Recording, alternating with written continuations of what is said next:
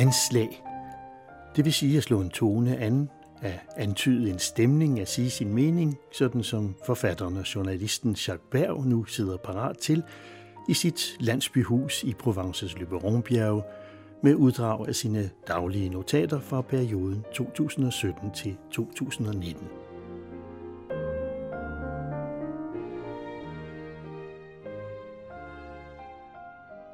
I bogen Mansfield Park af Jane Austen 1814, som jeg allerede har strejfet, er læseren selv forbavset over, at han bliver ved med at vende bladene, bliver ved med at interessere sig for nogle personer fra en anden tidsalder, fra en forsvundet verden, med en bævende sentimentalitet. En verden, der nærmest synes at gøre grin med os. Og dog, man vender, man vender bladet. Man er underlagt, intet mindre.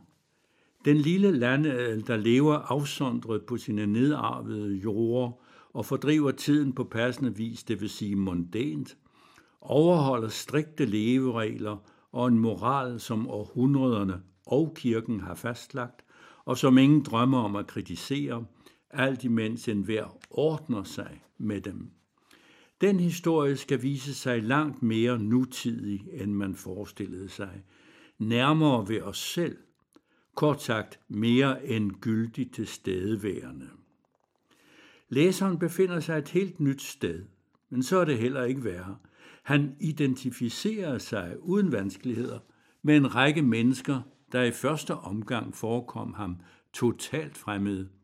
De overskrider med lethed tidens skæld.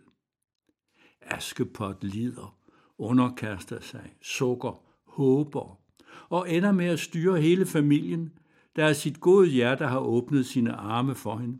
En tante og en onkel, deres to døtre og en søn, alle forkælede, snobbede, onde og dumme. Patriarken har formue. Han og hans nok så moralsk flossede familie offrer sig og tilbyder at redde hende fra hendes egne forældre, moren og hendes mand fra en lavere klasse. Dybest set er det historien om en karakter, en vilje, der i det lange løb og ret vellykket modstår enhver selvmedlidenhed. Fanny får ikke den samme behandling som familiens døtre, det er klart. Men hun klarer det.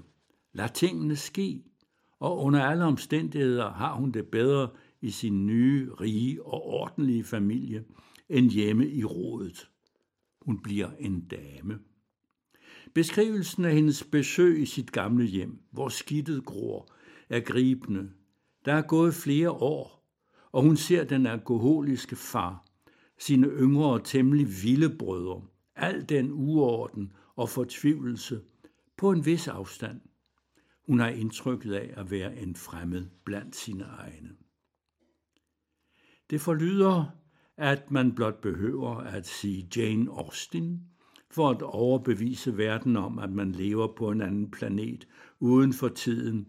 Jeg mener, fortabt i stillestående litterære vande, noget skamfuldt klassisk, noget man hverken burde eller kan være ved, noget ligefrem nedværdigende. Alene af den grund har jeg lyst til her at sige højt og tydeligt, Jane Austen.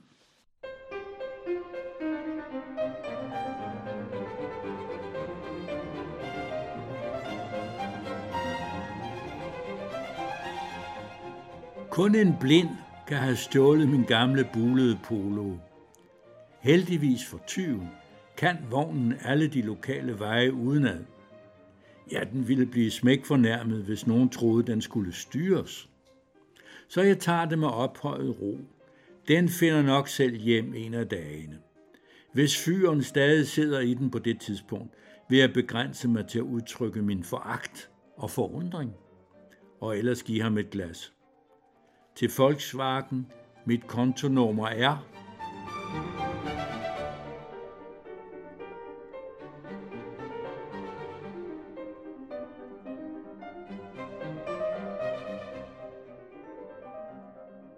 François Hollande har siden sin forsmedelige afgang som præsident med halen mellem benene udvist en imponerende foretagsomhed. Han har skrevet en bog rejser landet rundt og signerer den og optræder på samtlige tv- og radiostationer. Succesen er hjemme. Den kommer nu som billig bog. Morale, forløb i hvert fald. Hvis man drømmer om at skrive en bestseller, kan det tilrådes først at lægge vejen om ad Elysée-palæet i nogle år. Hans efterfølger som republikens troldmand ligger heller ikke på den lade side. Mens Hollande forsøger at vokse med en opgave, han ikke længere har, forsøger Macron at lægge et par alen til sin vækst ved at det op til et job, som han mere eller mindre tyvstjal fra sin forgængere. Franskmændene har kun tilbage at passe og pleje deres egen storhed. Her til morgen bekræfter Hollande gennem sine kommentarer i radioen, at det politiske ideal er at udøve magten, når man har mistet den. Han er den bedste ekspræsident, man kan tænke sig.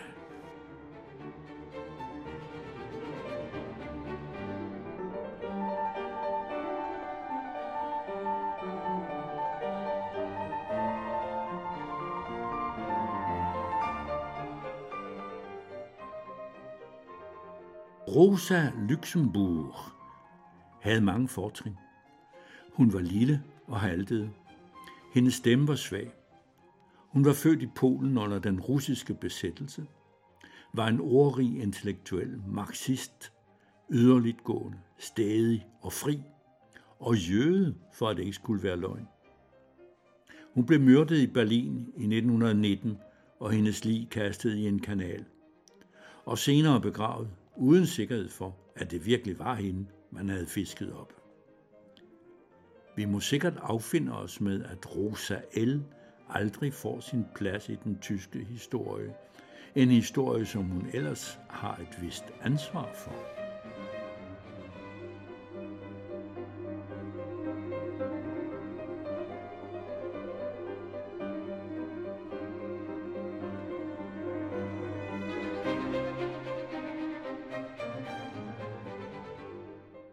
NKO blev her i 37 timer, før han forsvandt lige så diskret, som han var kommet. I morges ved Hanegal satte jeg ham på en bus til X, hvorfra han skulle tage en anden til Nice og derfra flyve over Paris hjem til Aalborg. Vi talte litteratur, filosofi, naturvidenskab og farserede tomater. Livet og døden, ja, selv Gud kom vi til, og den menneskelige hjerne. I den tavshed, der nu hviler over huset, gør jeg mig klart, at vi har haft æren af at modtage ikke blot en hedersmand, men noget så sjældent som en renfærdig person. Nils er ungkald, 70 år, neurolog med special i Parkinsons syge. Han leder en hospitalsafdeling i Danmark med 30 ansatte og rejser rundt til internationale kongresser. Vores hjerne og hele nervesystemet gemmer på endnu mangfoldige hemmeligheder. Og det var efter et træf i Nice med verdens mest eminente Parkinson-specialister, at han fandt tid til at tage over til os vestpå. Allerede i bilen hjem måtte jeg spørge, vi har jo kun hjernen til at fortælle os, hvordan hjernen fungerer. Er det ikke et lukket system, der kun kan føre til en mental karambolage? Svar. Hvem vi? Men renfærdig, det ved vi da godt, at menneskelig fuldkommenhed er en ørkenspejling, et eventyr for børn og barnlige sjæle, og dog, selv den mest forhærdede gamle ironiker må tilstå, at NKO skam findes, at han har begge ben på jorden, er en begejstret sjæl, ivers syg efter at finde ud af alting, og dertil bobler over af lyst til at dele sine flittige litteraturlæsning med andre. For der har vi nøglen til det hele. Det ydmyge, ja lidt generte menneske, den store videnskabsmand, læser og læser, langsomt og grundigt, han har lært det af Willy Sørensen. Og nu kommer det mest utrolige. Den gentleman, han tager hatten af i en butik, hvis en dame træder ind. Han læser også mig. Faktisk er NKO min danske fan. Det er nu et dumt ord. Den eneste, jeg har kendskab til, sikkert i det hele taget den eneste. Ham er det, der gjorde rejsen til vores helt afsides flække, som så pludselig blev hovedstad for raffinement og viden. Jeg er stadig ikke kommet mig over det. Vores kat Aisha var ikke i tvivl. Den kryber ellers i skjul, når der er fremmed, men NKO var den tryg ved med det samme. Han kunne stryge den med hårene. Den fulgte ham overalt, mens jeg knoglekrakkende skulle lede ord frem, stille spørgsmål, sondere terrænet, lytte og forsøge at forstå, brugte den blot sin fænomenale katteinstinkt. Da jeg spurgte NKO, om jeg nu skulle indstille den daglige skydning, det vil sige stanse min daglige tørn med teksterne her, svarede han, man holder da ikke op med noget, man er glad for. Vi får se.